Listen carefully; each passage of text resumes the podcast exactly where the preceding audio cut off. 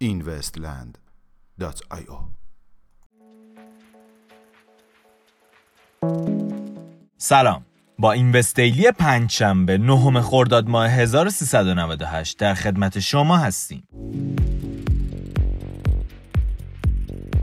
افزایش قیمت رمزرز BSV نتیجه کار کلاهبرداران بود به گزارش رسانه کویندسک چندی از کلاهبرداران با انتشار خبر تایید هویت کریگ رایت به عنوان ساتوشی ناکاماتو باعث بالا رفتن 60 درصدی قیمت این رمزرز در شب گذشته شدهاند.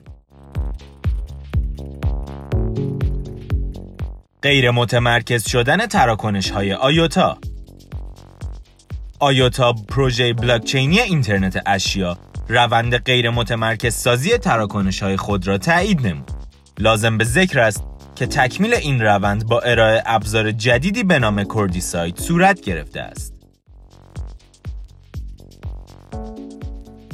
بلاکچینی شدن پروژه Salesforce به گزارش شبکه Live Stream کمپانی آمریکایی Salesforce در حال راه اندازی پلتفرم بلاکچینی خود بر بستر Hyperledger می باشد.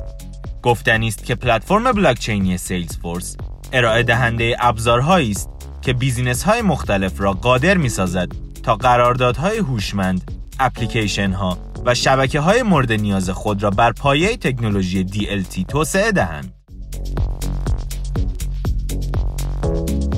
راه اندازی مجلس انقلاب صنعتی چهارم توسط WEF بر اساس یک انتشار مطبوعاتی WEF و یا همان فروم اقتصاد جهانی در حال راه اندازی شش کمیته جداگانه به منظور انجام کار بر روی هدایت سیاست های فناوری های نوین می باشد. بر اساس خبر انتشار یافته. این مجلس در حال تنظیم قوانین برای هوش های مصنوعی، اینترنت اشیا و بلاکچین می باشد. میانگین قیمت 24 ساعته بیت کوین 8694 دلار. میانگین قیمت 24 ساعته اتریوم 277 دلار و 83 سنت.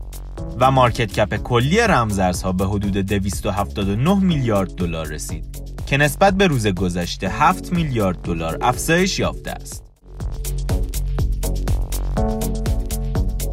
ممنون که امشب هم همراه ما بودید. تا فردا شب خدا نگهدار.